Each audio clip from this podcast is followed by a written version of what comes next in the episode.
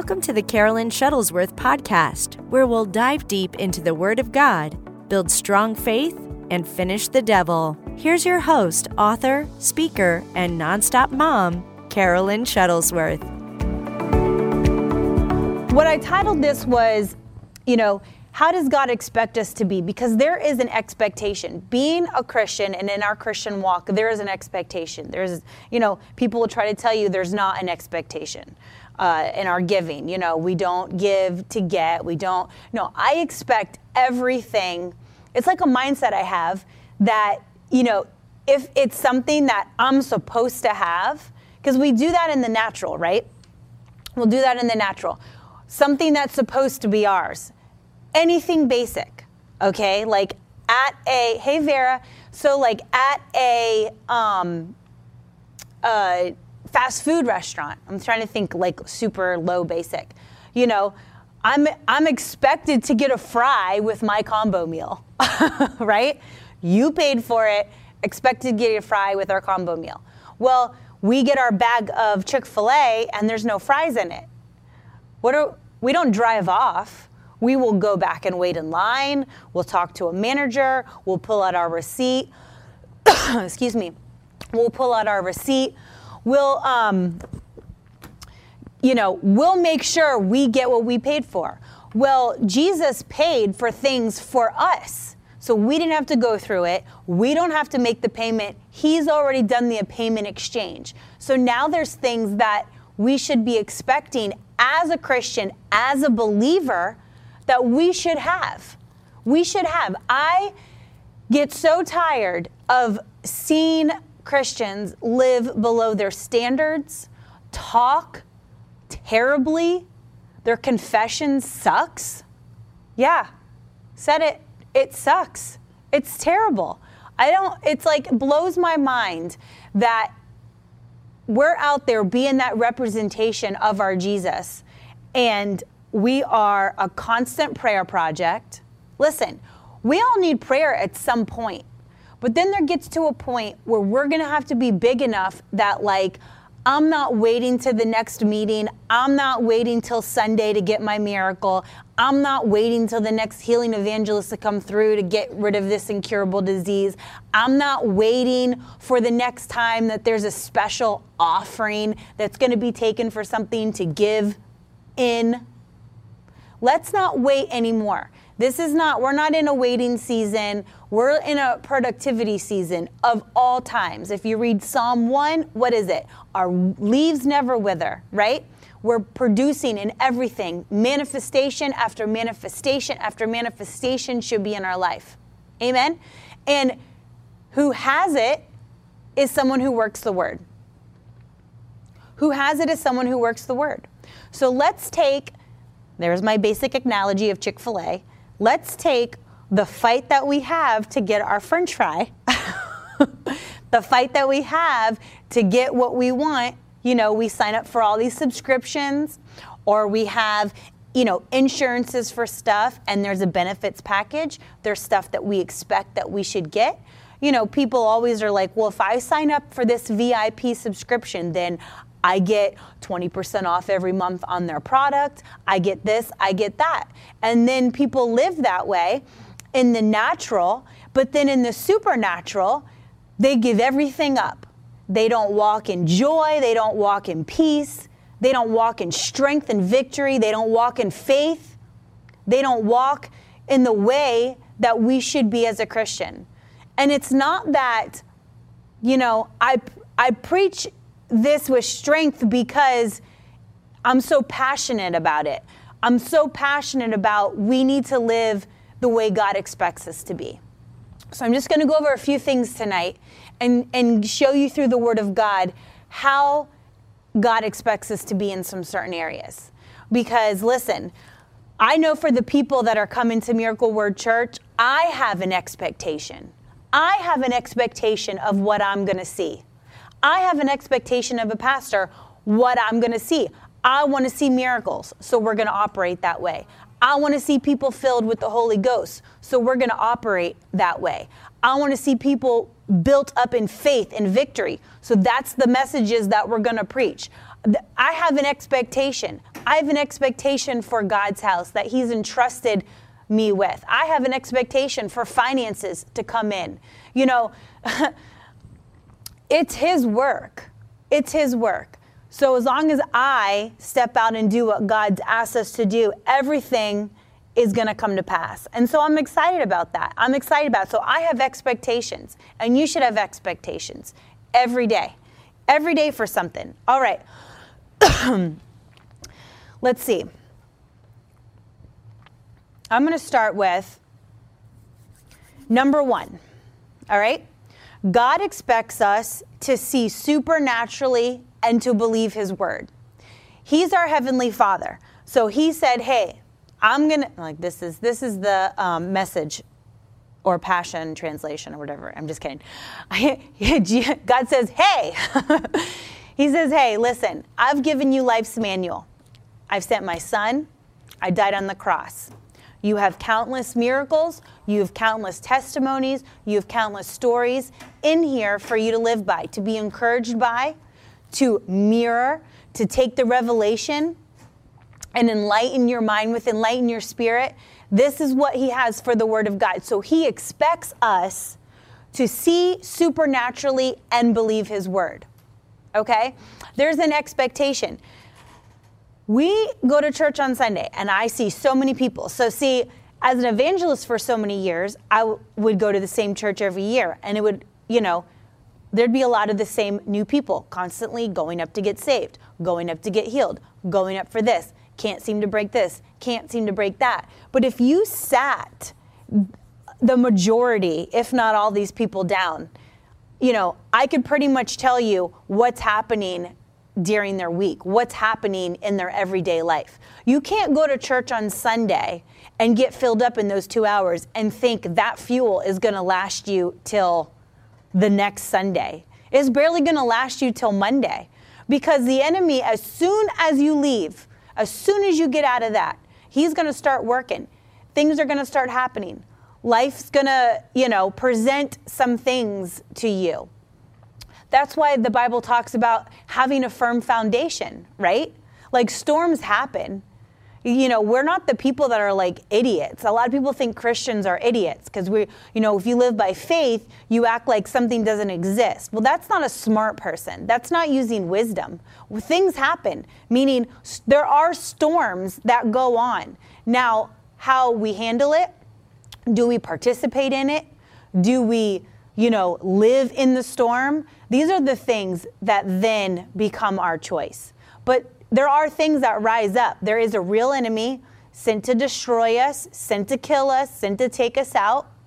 And there are our own decisions, stupid decisions. If we are not led by the Holy Spirit and we're not guided in what He wants us to do, and we make wrong decisions based on natural mindedness versus our supernatural eyesight and our mind, then yeah, we get in predicaments and we want to blame the devil all day long, but actually it was ourselves.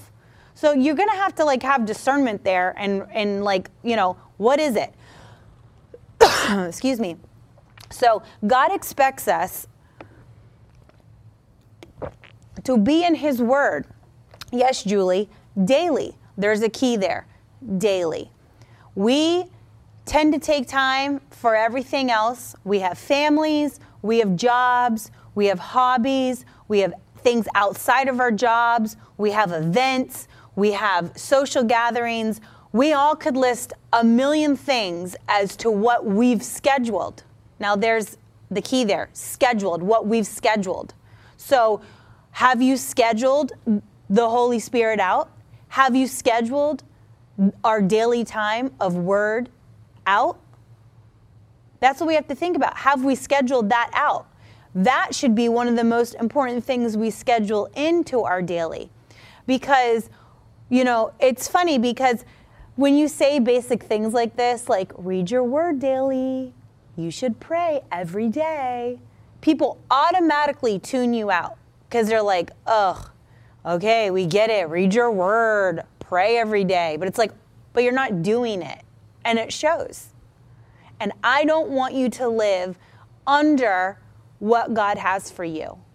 We should never be living in the less. we should always be living in the overflow. Always living in the overflow. Because if we're supposed to be generous givers, not only in our money, but our time, our talent, kindness, if we're supposed to be giving, what can we give if we're living in the less? We can't give finances because we're always struggling and living less below our means, right? We can't give joy because we're not living in joy. We can't give peace because we don't have peace. We can't give our time, our talent because we're we have no time. We have no we've given it we've given it away to the wrong things. so overflow and more than enough and that's the problem. And we'll talk about giving here towards the end, but that's the problem. You hear the word giving and everybody like whoop shuts shuts off. But it is one of the main things in the word of God for God to get his goodness to us is by giving and receiving that principle. We have to understand the principle of giving and receiving. We do it every day by breathing. We take in, right? We receive a breath, we give out a breath. So it is a natural occurrence to us every day of giving and receiving. But then we shut down when it has to do with finances. But we're not going to be those people. We're not going to be those people. You know, we we have to go above and beyond what we start to step back from. You know, the enemy will lie to your mind. Sometimes our finances get attacked, sometimes this, sometimes and we have to go above and beyond. When those things happen to me, when I feel like um, there's so many times I have not felt to speak, to, to come in and do a broadcast. There's so many times, even to preach a meeting, where I was like, I wish I was not even doing this. I wish I was not even doing this. People don't know it. I don't go around blabbing it. I deal with the Lord. I'm like, listen, Lord, you have called me. You can use me. I'm going to go forward. When and I found that to be a key. When I don't want to do something, I purposely go ahead and do it anyway. When I don't feel like giving money. What? You don't feel like ever giving? Well, there's sometimes your flesh rises up. So I'm just being completely real with you. There's times where you know, Ted's like and all the time we're on the same page. I'm just saying like there's times where he's like, "Well, I'm going to do this." And I'm like, "Really? Really?" But I push my flesh down and say, You're not in charge. And I know the benefits that come from giving. So I do it anyway. When things look like a struggle in life, I do it anyway. When I don't feel like I want to speak, I do it anyway. When I don't feel like I, I want to give anymore, I'm just like, I feel tapped out, I give anyway. Because that's what pushes you through for a breakthrough. Amen? Amen. All right. So God expects, expects us to see supernaturally and believe his word. Numbers 13. All right. God doesn't expect us to just survive. We are to possess what God has for us. And we know in Numbers 13, Joshua and Caleb, what? They were the two that came back that had a completely different report. Why? Because what they saw was the word that God gave them. God said, That's your land, it's yours, period. There was no if and but. So when they took that word, it's mine, and they went to go see it, they didn't see what the other spies saw. They didn't see, you know, the fortified city walls that way. They didn't even come back and mention giants. They didn't come back and talk about it. The only thing they came back with was a report of faith. They said, Surely, easy peasy, no big deal. Surely, surely we can take it. Surely it's ours. And so the next time something rises up against you in your life, look at it and be like, surely I could take this. My kids are acting full. They're out living in the ways of the world surely I got this. I'm going to praise my way through. I'm going to walk in my authority. I'm going to pray for them. I'm going to call them in. I'm going to call somebody into their life too. Because surely the word of the Lord says, As for me and my house, we will serve the Lord. As for me and my house, as for me and my house. Okay? So you get your boldness, you get your authority, and you walk in it. So you look at things through supernatural eyes, and that's what God expects us to do as Christians. As Christians, all right? Certain things that we will say, right? Does healing belong to you? Absolutely. Absolutely. Why? People say, well, I don't know. I think because Jesus died on the cross for it. Yes. Good job. Yes. You watch the passion. Great. Okay. Yes. Jesus died on the cross. And, and now, you know, he's okay. Well, why? Okay. The Bible says, I've never seen the righteous forsaken or his seed begging for bread. Okay. So you are what? His seed. You are his seed. The seed of God does not beg for bread. What is bread? You can go through, you know, things in the Bible, give us this day our daily bread. It's provision. It's whatever we need. If is it healing, is it finance, it's provision. He gives us daily miracles. Seeds don't beg for miracles. We thank the Lord, we praise the Lord, we we worship Him. We have other ways. We don't beg because He says, I expect you to have this. Why? Because I am your Heavenly Father, a good Heavenly Father. And so we have to know what we're expecting, right? All right. Did he say you can walk in supernatural peace? Absolutely. John 14, 27. What does that say? That it is a peace, a gift that Jesus has given us, right? It's a gift. If they if a person gives a gift, here we are coming up at Christmas time, right? I'm giving a gift to my husband. I bought it, I wrapped it, I put his name on it. I'm giving him this gift. Well, my daughter Madeline can't sit over on the side and be like, "Oh no, Get, let me have that, dad. Let me have that, dad. She, she has no authority to do that. That was not her gift that she gave to her father. That was a gift I gave to Ted. She's just looking at it. So, John 14, 27 is always that picture for me. It says that he gave us the gift of peace. So, if he gave it, the world can't take it. So, they can't be over here on the sidelines. The world can't be throwing their crap at you and you're going to take it. It's like, no, no, no, no, no, no, no, no, no. My Heavenly Father gave me a gift of supernatural peace. So I'm going to walk in supernatural peace. Yeah, there might be a storm. Yes, this report sucks. Yes, I, you know, I feel like a lot of things are in chaos around me right now.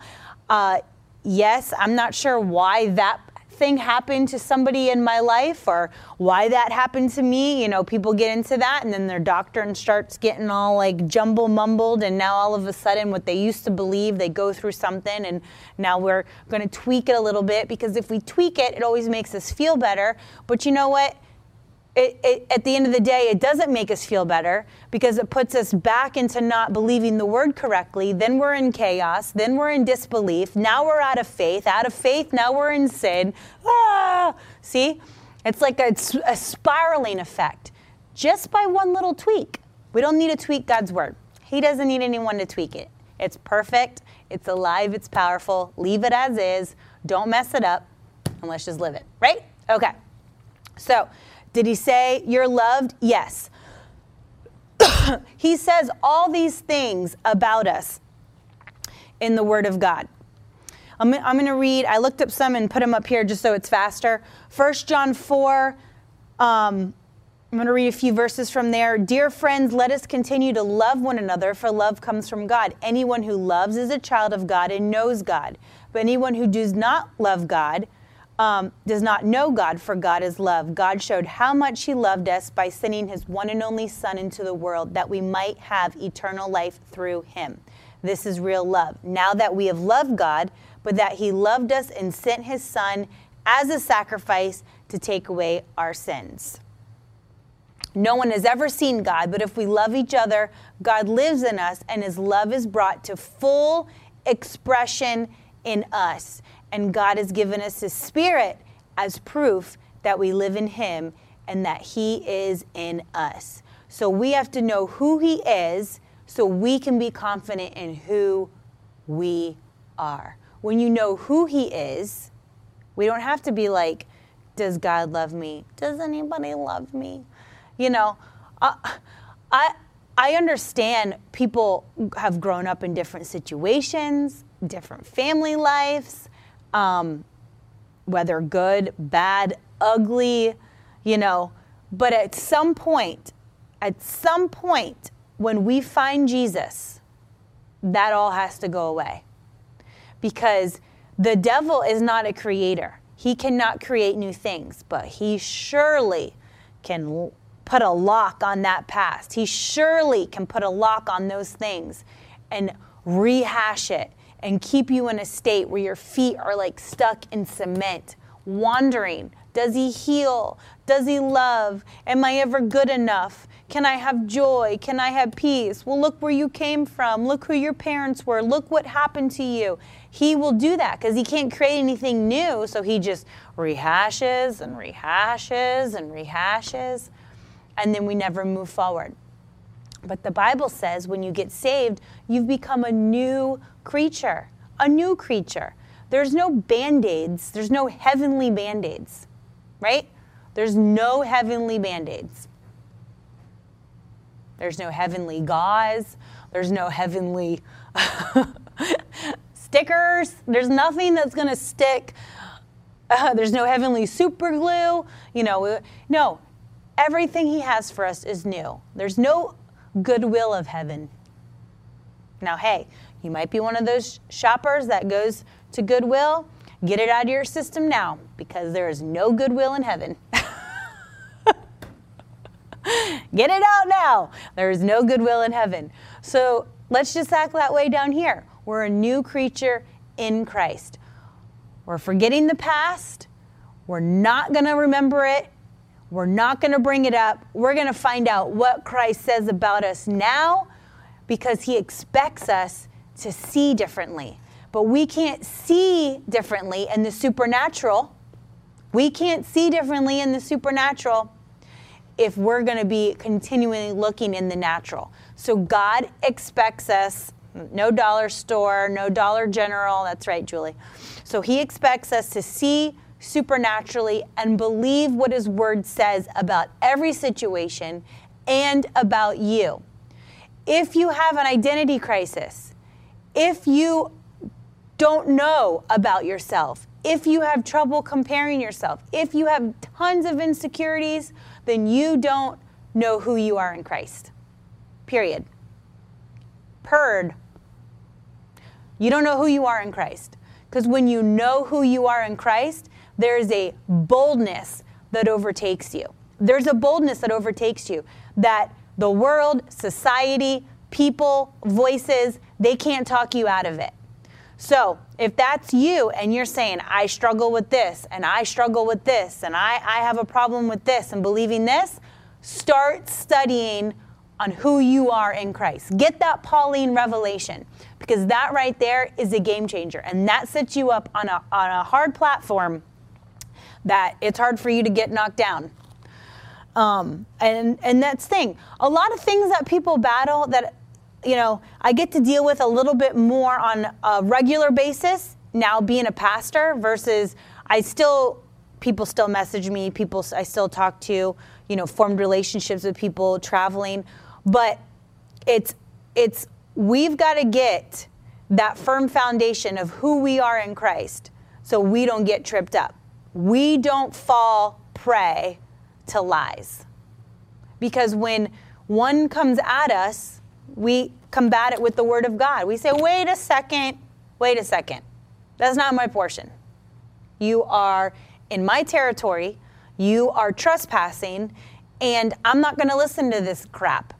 You know, when you have somebody that's speaking lies to you in the natural, that's speaking rubbish to you in the natural, you don't stand there. You're like, I'm not dealing with this. I'm not talking to you. I'm leaving. Goodbye. Felicia, I'm out. Peace out. So don't take it in the supernatural. Don't let the enemy speak to you that way. Don't let the enemy speak to you that way. We're, we're gonna, like, I've done a broadcast before called Knock It Off. You just tell them, you walk in your rightful authority. My kids are not allowed to speak to me a certain way. I know that is uh, mind blowing in this generation. I probably step on toes all the time when I talk this way. I did a podcast with Pastor Ted on spaking, and people were like, "Oh!" And it's like, "Oh my gosh, uh, it's actually right here, but you could me all you want." But I don't let my kids speak to me a certain way. There is a, a certain tone. There is a respect. There is a way you're going to speak to your mother, and so that's the same way. When the enemy tries to speak to you a certain way, hold up. Who you think you're talking to? Right? So I always like to make those examples because we tend to feel a little more of our our our uh, strength when the natural, and then when something comes our way, our mind, our, our thoughts get messed with, our mental arena gets foggy, and we're starting to let it weigh us down and give us anxiety and, and bad thoughts. We don't we don't automatically turn to, uh, excuse me, you're not talking to me that way. So that is what God expects us to be, okay? Number two, God expects us to live by faith because living by faith is how things get to us, okay? Faith, we're pulling things in from the supernatural, what we need, right? Listen, I've had to use faith a lot in the last few years. Obviously, my whole life, but there's certain things and directions and things God said, I want you to go out and do. And if I looked at it in the natural and said, Well, we don't have this, Lord, that's not faith. Faith was, Yes, Lord, you asked us, we're going to step out. You know, it's not just some cute saying that my husband has said for a long time where it says the miracle is in the move. That's actually true. As you step forward, the path, right? It's it's lit and you can see the next step and you can see the next step. And sometimes we're like, I wish God would just give me everything at once. I just want to see it, what's going on, because this faith thing is so uncomfortable. But in all reality, He's doing us a favor. Because if He was to show us everything He has for us, everything He wants us to do, everything that's going to be in our life, I think our minds would just completely reject it. We'd be like, no, no, no, no, no, no, no. I mean, we're. we're we're not even like so spiritual that we can take the little things that God shows us. So we're, we're, we need to make sure we're strong enough to take the little things that God shows us and asks us. So it's best that He just does it in snippets. because, you know, I look back three years ago, three years ago. In my mind, time has flown by. So in my mind, I feel like everything that's been happening, there's been like a span of like five, seven years. But then when I talk about it, I'm like, 2020? Like August of 2020, you had us move into this studio that I'm in right now. Not, not seeing that three years from that date, we would have launched a church and have a whole other wing here where our studio is, get another space. Now we have the church space that's under construction. We're mobile every Sunday and not just like mobile. I say it like that because I walk in and I thank the Lord and I'm blown away every time because it's like excellence mobile, okay? And everything is paid for. This ministry doesn't have any debt whatsoever. But three years ago, I was looking for. I have to not let it like make me cry because it's so overwhelming how thankful I am to the Lord. But to have us looking at an office space thinking that like a couple grand a month was going to be a big deal for our ministry to going to having nine team members, two local studio and office spaces, and 16,500 square feet in West Palm Beach, on top of every other expense that carries on in this ministry and traveling still and doing all this, I would have been like, what? I'm sorry. Are you talking to me? I remember when we got this studio and Ted goes, Now, I want you to go in and do some broadcasts in the morning when I'm gone on the road. And I was like, uh, I don't think so. Sorry, you've asked the wrong person. So either you can stay home and do the broadcast or. and that was my first reaction. Listen, listen, people, I come around real fast. The Lord speaks to me and I right back in line. But once again, it was because I was uncomfortable. And what did I tell you at the beginning? When things make me that way, I don't want to miss out on the next step. I don't want to miss out on the blessing of God that I step forward in being uncomfortable because that's faith. Faith is not living in a comfort zone. Faith is completely out of your comfort zone, but there's so many wonderful benefits for it right? So many wonderful benefits for it. So, number two, God expects us to live by faith. Romans 1:17 for in the righteousness of God is revealed from faith for faith as it is written the righteous shall live by faith. Amen. So that's what it is. The righteous live by faith. That's you. That's me, righteous. That's it. There's nothing else. It doesn't say we live by faith and um, giving, we live by faith and joy. Nope. It just says the righteous live by faith. Period. Okay? So it's the master key to hold what God has. Spirit of faith is not fragile, it's built upon a firm foundation. Okay? We're living by faith, we're not crumbling easy. Um, we don't familiar, familiarize ourselves with heartache, fear, stress, titles. We don't let those things become a norm in our life. The blood of Jesus is all we need to live by. All we need to live by. What's normal to the world should never be normal to us. What they think is okay, they don't live by faith, okay? As you can tell, they don't have our best interest. They don't care about you nothing. They it, nothing. So what is normal to them should never feel normal to us. Should never feel normal to a child of God. Okay? You know, the world says, uh, you know, living every day on medication, that's a norm. Something doesn't work right, just pop a pill. You don't feel this, pop a pill. You, before you know, you got 20 pills in your system, and then those are causing you to take 10 more pills because there's a reaction in your body. And so now you're on 30 pills because the first 20 pills now caused issues in your body that you need those pills for. And it, it's just going to keep being like a cycle. What are you going to be on 100 pills one day? But that's normal to the world. It's normal to look at a kid that maybe, you know, needs a spanking or maybe needs attention or maybe needs, hey, there's certain things, even naturally, food wise, that could be cut out of people's lives. But the first thing they do, they look at a kid that has a that's chatty Cathy in school, and they're like, "Well, put them on ADHD medicine. They need ADD. They're ADD. They're ADD because they talk a lot, because they're friendly, because they like to chat." That's what the world says is normal. Okay, we should say no. That's not normal. What else? What else do they say is, is normal. You know, having a therapist, having this, that's so normal. You have issues, you need to go talk to somebody.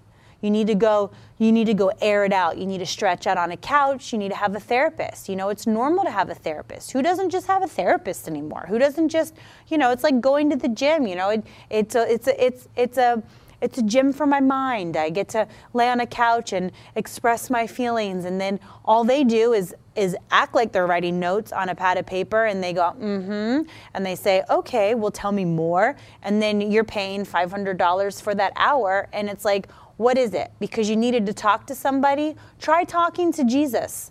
Try talking to Jesus. You know, he has a voice. He will answer you when you call. he will answer you. So you want to lay on a couch at home, do it for free. Healing, already paid for. It's yours for the taking, okay? A sound mind, already paid for. It's yours for the taking. That's it. Everything is yours for the taking because He expects you to live a certain way. He expects you to believe His word. He expects you to see differently. He expects you to live by faith.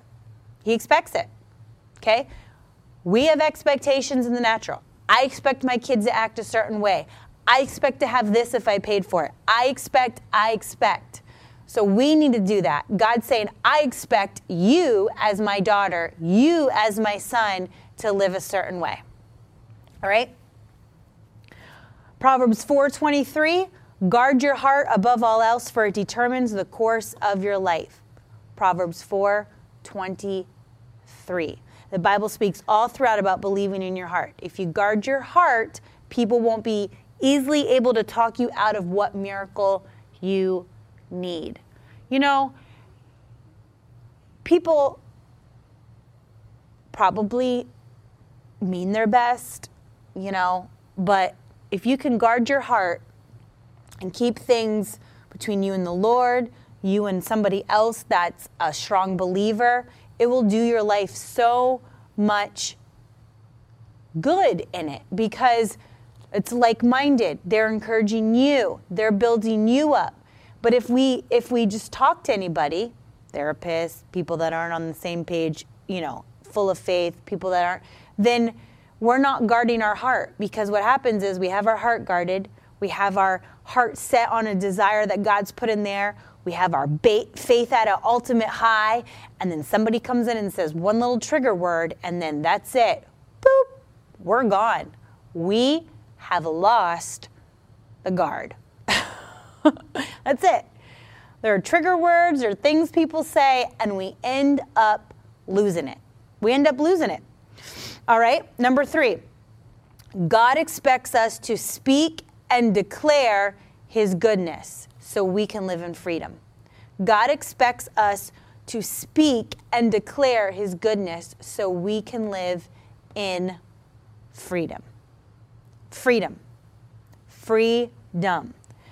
I think people have lived in chaos for so long that when they get out of it, they don't know how to live in freedom. But let me tell you, God's freedom is the best feeling in the entire world. To go to bed and put your head on the pillow and be happy, not a care in the world, not worried about anything. Wake up, still enjoy, good rest, happy with your family, free from sickness, your money's not going to medical stuff, we're, we, we, we're not paying people to tell us, you know, everything's going to be okay. We've got freedom in the Holy Ghost. freedom is the best feeling in the entire world. Just ask someone in jail. hey, ask someone who's in jail. They rather be in prison or they rather be free. Because I'm telling you right now, freedom is the best feeling. All right. Um, I love Psalm 34. I chose Psalm 34, 1 through 8, because one thing that helps us to speak and declare his goodness is praising. And so I love Psalm 34 because it starts with these two sentences I will praise the Lord at all times, I will constantly speak his praises. So if you're constantly speaking his praises, there's no room for your mouth to blab out unbelief, doubt, defeat. You're, you're, you can't do that. You can't be saying the goodness of God. You can't be thanking Him. You can't be honoring His name. You can't be declaring His goodness. You can't be praying. You can't be speaking. You can't be singing His praises and something different come out. No, that changes your whole atmosphere. That changes your whole mindset. That changes everything around you. So it says, I will praise the Lord at all times. I will constantly speak his praises. I will boast only in the Lord. Come, let us tell of God's greatness. Let us exalt his name together.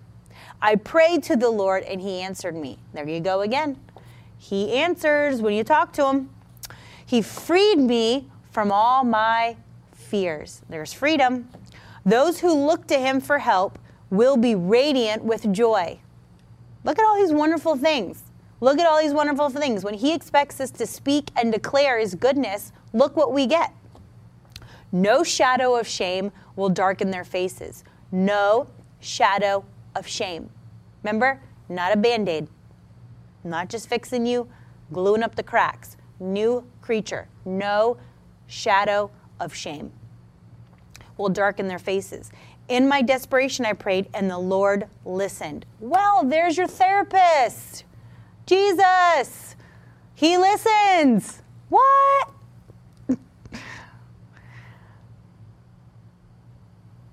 He saved me from all my troubles. This is good. Psalm 34, 1 through 8. You got to print this out. You got to read this every day as a reminder to you. Let's do it. For the angel of the Lord is a guard. He surrounds and defends all who fear him. Not scared, all who fear him, right? Honor, adoration, love, respect. Taste and see that the Lord is good. Oh, the joy of those who take refuge in him. Ooh, I love that. Psalm 34, 1 through 8. Read it again later after the broadcast, but that just gives me a list that when we speak His word, what does it say? Excuse me. there's freedom, there's joy, peace, what you need. It surrounds you, it protects you, it fills your atmosphere, right? When you praise, you can't be over there crying in a corner over a situation when you're praising.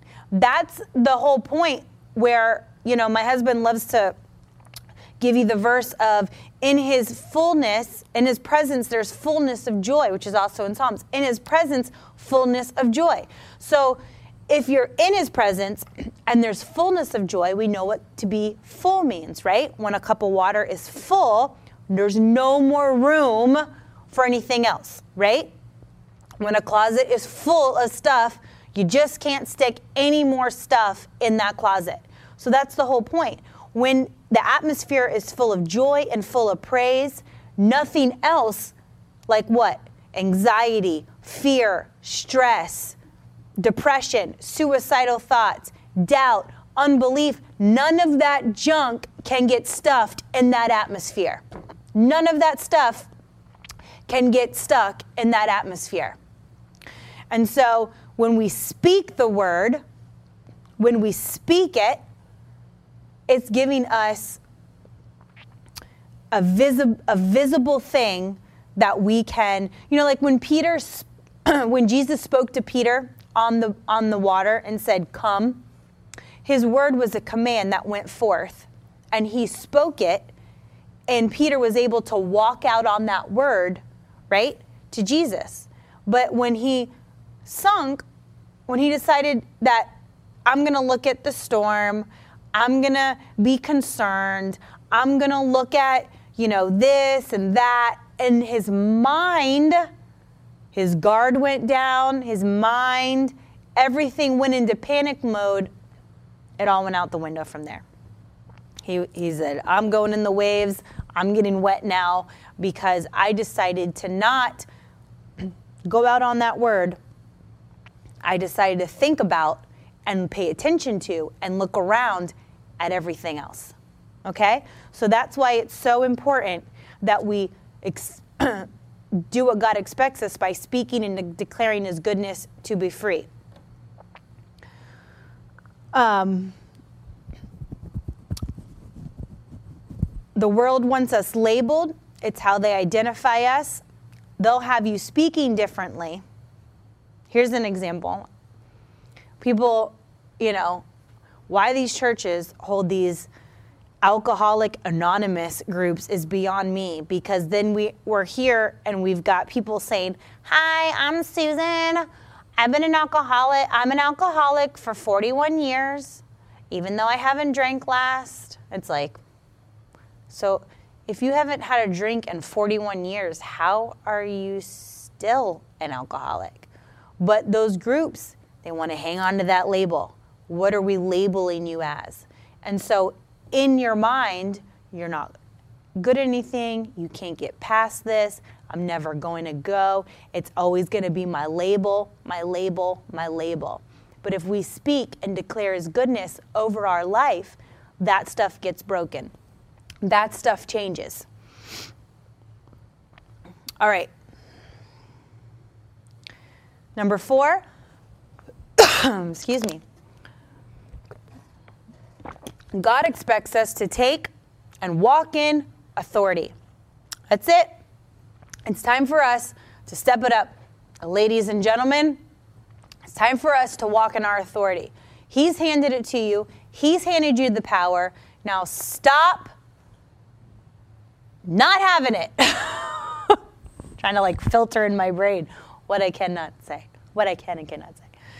What is spiritual authority? It's the God given right to receive and to use God's power that flows from the indwelling of His Holy Spirit. I'll say it one more time. Spiritual authority, the God given right. And right there, I could just stop. I like that. It's the God given right to receive and use God's power that flows from the indwelling of the Holy Spirit. So you have a God given right.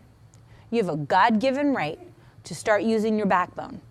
Stand up straight, square your shoulders off, look the issue in the eye, and let's have our God given right of some Holy Ghost power. And there's things that need to be knocked off. After a while, little things we kind of tend to end up living with, right? So many of you live, you know, in a house or anything, apartment, things have to get fixed, right? Some little something gets broken, right? Do do something. Um, think of something small. I don't know, on a windowsill. Yeah, no, anything. Part of your your window blind gets broken. Okay, you see it. It bugs you for the first two weeks, right? Whatever is broken in your house, whatever you're picturing right now, it, it bugs you for the first two weeks then you get busy, then you go away, then you come back. Now there's four weeks that have gone by. Then there's this and there's that, and then and then you go and you let that go by. And then it's just the same way. We will tack on little annoyances from the enemy. Well, it's just that. It's just a little of that in my finances or my marriage. It's just a little bump in the road or you know, you know, I'm it's not cancer it's just like, you know, this annoyance cough that comes back, uh, you know, every month or it's just, you know, it's, it's, it's just life. I mean, it's probably allergies and it's probably this and, you know, and, and we do that. We will completely like dumb down our authority that we have. But I hate being annoyed. I hate being annoyed. I hate being annoyed. It's like that fly that keeps coming around and getting on your sandwich when you are trying to eat. I hate being annoyed. So, therefore, I get a righteous anger and boldness when anything like that. So, you have a cold, you have something bothering your family. All right, it's time to be like, listen, this is not my portion. This is not for my kids. This is not for my husband. This is not for my body. You are trespassing. The blood of Jesus lives on the doorposts of my home. That the sickness, the death angel, these th- this report has to leave. It's not even permitted on my doorstep. And we have to start declaring those things. We have to stop and stop saying the wrong things. Look, Julie said, when I stopped saying I get laryngitis at Christmas, it stopped showing up. See? If we expect every year at the same time we're going to get the flu, what do you think is going to happen? I mean, it's not rocket science. It's it, stop expecting those things. Expect the good things. Expect. Listen, I expect to be healed. I expect to not get COVID. I expect to not get a cold just because it's cold season. I expect to not have this. I expect when I get older, I'm not gonna have arthritis. I expect when I get older, I'm not having joint pain. I expect I'm not having cancer. I don't care who's had cancer in my family. I expect, that's how we have to, that's how we have to speak. I expect what God expects for me. Amen? Say, I expect what God expects for me. It's a game changer right there. I expect what God expects for me. All right? You don't have to coddle issues. Invite the me, invite the enemy in for tea. so funny. It's like we have a devil sitting on our couch and we're just serving him tea, asking him, you know, hey, would you like sugar in that? So you have to set your boundary lines and no trespassing on your territory. And many of you watching have my book lines, but if you are watching and you don't, order it order my book lines because it's boundary lines. I, I talk all different things from parenting to suicidal thoughts to your kids to your marriage to your own life to your identity in Christ. We are drawing the boundary lines. Finances, that's it. Boundary line. They're not getting messed with anymore. I'm going to have more than enough to do what God's called me to do. That's it. That's it. That's how we're going to have to be. Learn our position. Learn our position. Learn how to have dominionship. Authority is not just in the moment, it's a lifestyle. And, and to rewind back to what I said about knowing your identity in Christ, when I said, you know, are you battling insecurities and comparison and I'm not good enough or your past? Ha- understanding your identity in Christ gives you that rightful idea of what is your authority? How can I walk in it? Why I'm not going to put up with this mess? Why I'm not going to just, you know, roll with the punches? I'm not rolling with the punches. If a punch comes at my face, I'm going to punch you back. I will duck and then I'll come up and get you. Um, so continue walking in it, and we're ready for all situations. We're always ready. Aren't we in an army? Aren't we in the army? Right? Aren't we in the army of God? Yes. So an army of God is suited. An army of God has armor. And we know that we have armor. We go through it, right? Helmet of salvation, we got the belt, we got the shield, we got the sword, we got our feet, you know, covered. We're, we're, we're fully dressed. We wake up every day and we should be fully dressed. Nobody should be, oh, well, I don't need my helmet today, and I'll just leave my sword here today. That's what people do. We, we bits and pieces, and then when we're in crisis mode, all of a sudden, we're all of a sudden we're getting our pieces of armor and blowing the dust off. Well, I need my breastplate on now. Oh, I'll take that helmet. Where is that helmet? Where, where is that helmet? Oh, it's under all that junk. Okay, well, I'll put my helmet on today. And that's what ends up happening. We get up in the morning and we pick and choose what we think we need. That's not right. Actually, I'm going to that really quick because when we put on the whole armor of God, oh my gosh, I just Ever since my Bible fell into a sink of water, it is hard to get my pages turned.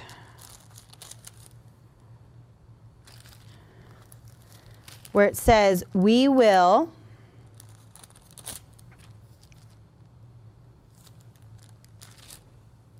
Give it to me, Maddie, real quick. Look it up real fast where it talks about the armor, because now I am. Yep. I'm sure someone will probably put it up before, because now. Yes. Thank you. Look at this. Be strong in the Lord and in his mighty power. Put on all of God's armor. Not choose your best piece so that you'll be able to stand firm.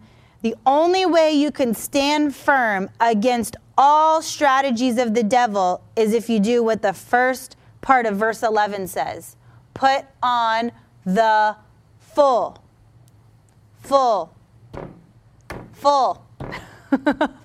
See the pattern here? But on the full armor of God.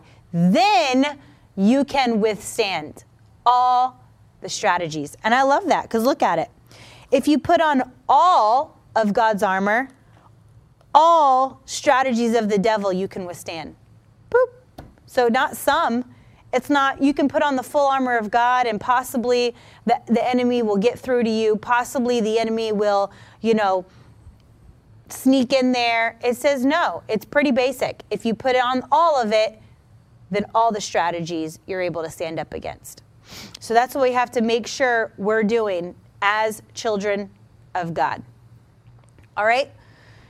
The last thing is God expects us to be generous givers. Now, please don't shut off the broadcast. Please don't shut your ears off to this because it is so important. Giving is so important. It's a main principle of seed time and harvest that God has set up in the earth for, for any type of multiplication.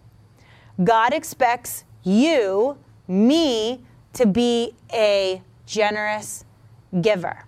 We'll always have lack in our life if we're not a giver if we're not stepping out and going faith actions, okay? Faith actions. It's not faith for me to give a dollar a day. That might just make me feel better. That might just trick my mind into, um, you know, well, I'm giving. No, no, no, no, no. Giving finances is such a big deal. It is your hard earned, finances is your life. When you're giving your tithe and your offering, you're giving your life. You're giving your time. You you spend hours of your life. So giving to God, he does not look at it lightly. We should not look at it lightly. It is your time of your life that you worked. And so giving to God, he expects us to be generous givers. It refreshes us in Proverbs. It being a generous giver, giving refreshes you. Giving provides in your life. If I am giving above my tithe, the, the principle of seed time and harvest can't help but work, right? It can't help but work. I can't give to God and not receive something back. And people are like, "Oh no, no, no, no, no. I don't I don't give to get." Buddy, I give to get. I make sure I say, "Holy Spirit, what is it you want to enrich my life? You know what I need to do in the next step of life. You know what it's going to take. You know not even just that. He knows things that you need. He knows things that you desire. He knows things that you want and He wants you to have access to everything. He doesn't want you to wait to heaven to have your best house and your best car and your best anything. He's saying, No, I've set up a way for you to have your best here on earth. And it, it's a heart check, right? There are money tests because people increase in life and then, you know, we have to, the Lord's gonna, you know, He doesn't test us on the things He redeemed us from. He doesn't test us in healing. He doesn't say, I'm gonna give you sickness to see if you can get out of it. But He sure as heck will give you a uh, money test when something comes your way. There's lots of times where money has come into my hand that literally made it to my hand before he said, Go give it to so and so. Here, this, and he wants to know Are you a filter? Are you doing what God's called you to do? Are you building the kingdom? Are you helping people? Are you being a blessing? Are you showing, right? Are you showing my image to somebody? Because everywhere Jesus went in the Bible, he was compassionate, he was giving, he was providing, and not just providing enough, right? He went above and beyond. We know with the with the fish and the bread, he didn't just provide for the people. Period, right? If you read that story, it said he provided and provided until they could want no more. That's good. That's a good increase from that little lo- loaves and two fish. He provided for them. He said, Listen, I want you to be full and not just, I don't, you know, oh, I, I can't have any more because I got my portion. No, no, no. They ate until they could want no more. Then that wasn't the end of it because there's always overflow. There's always more than enough when it's a God instruction of giving. Those people went home with baskets full of extra food. The little boy who gave, he had the disciples carry the baskets of overflow back. And I'm sure that didn't stop there because look what it does when you have more than enough to give. I'm sure he took those baskets back to his, his family, which then couldn't eat all the baskets of food. So then what does that mean? Well, now the neighbors are getting blessed. The people connected to them are getting blessed. The people have, you know, over here getting people, people probably who didn't even know the little boy and his family, just because there was extra food, was like, hey, you live over there? Hey, you want a basket of food? Think about it. It goes beyond. So when you have that mindset of, um, I'm going to sow into good ground and receive back, then here's another opportunity to sow some more. Because it's just like, it's literally just like a real actual seed in the ground when you plant something, right? It's an actual like an actual seed in the ground. You have your harvest, you get it. Well, if you want more of that, we're going to plant another seed. So the same with finances. We should never tune that out.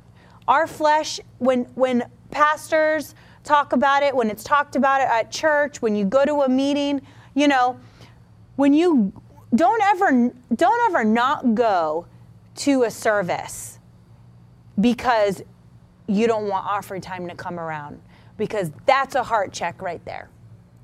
That's a heart check right there. That's something for you to think about. If you were like, I'm not going to go to these revival services, or I like that minister, but I'm not going to go because I know offering time is going to come, and I'm going to, you know, uh, and and and I don't really. No, we always have money for something. Always, always. So we want to know where our heart is.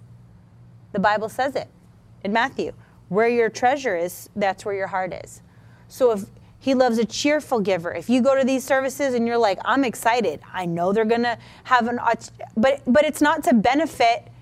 It's not just to benefit the work that's happening that you're sowing into. It's to benefit you as well. The best thing is it works both ways. It works both ways. So the ground that you're sowing into benefits the, the ground, right? The ground you sow into benefits the ground, but then it benefits you on the receiving end. So it's if I, it's hard I don't have a diagram to draw, but if you look at it, it benefits. So the giver, it benefits because it's two ends. This person is receiving, this ground's receiving, and you're the giver. So when you're giving to the person that's receiving, you know, we have lots of people giving to the David Project. We have lots of partners that are hooked up with our ministry. You know, giving's a big thing we preach at our church because it it it it's building the house, it's building the vision, but it doesn't end here. It doesn't die in the ground. It doesn't stop. Because then here it goes, bounces back. And then it bounces this way, and then it bounces back. And that's like an amazing thing about giving. is that God expects us to be generous givers. The kingdom of God you, is, is only about increase and multiplication. Lack of generosity causes spiritual stiffness. Psalm 119:36 Incline my heart to your testimonies and not to your selfish gain. So, God helps us fight against like I showed you, where your treasure is is your heart. He helps us fight against hanging on to our money. When God tells us to do it, be like what Mary said do it. And it's uncomfortable. I told you at the beginning, there's times where I've given away so much money this year, I don't even want to think about it. I don't even want to think about it. I don't want to think about it because I have so much coming up in projects with the church. Then your natural mind goes back, right? Then you start going, was I really supposed to do that? And I know in the time we were. So you never let your mind go back. You never. You no strings attached. You give your offering and then you plant it and you water it with words of faith. You water it with praise. You water it and you say, Thank you, Lord, for that harvest is coming back to me. When that harvest comes back, I'm making a vow, I'm sowing again. Because it's a principle seed time and harvest, reaping, sowing, reaping, sowing, reaping, sowing, reaping, sowing. Because we're not going to be Christians with lack of generosity that causes spiritual stiffness. What does God do with your gift? Proverbs 18:16 A gift opens the way and ushers the giver into the presence of the great. When you give, you know, it's it, when you're in his presence and the anointing's there, you want to give. There's like a it's like you don't even have someone that has to preach on. There's so many times where I've been in a service where it's just been the anointing. It's just been an anointed service. Wasn't even speaking on giving, wasn't even speaking on seed time and harvest. The word prosperity wasn't even mentioned. And I've had the Lord download you need to go over and give this person a check at the end of service. You need to go tell that person you're buying them this and that. You need to go over there and provide that for somebody. That's just what being in the anointing does and we don't want to stifle that. We don't want to be stingy. We don't want to hold that back. So you stay in that anointing, you stay in that presence because God expects us to be givers. Amen. Amen.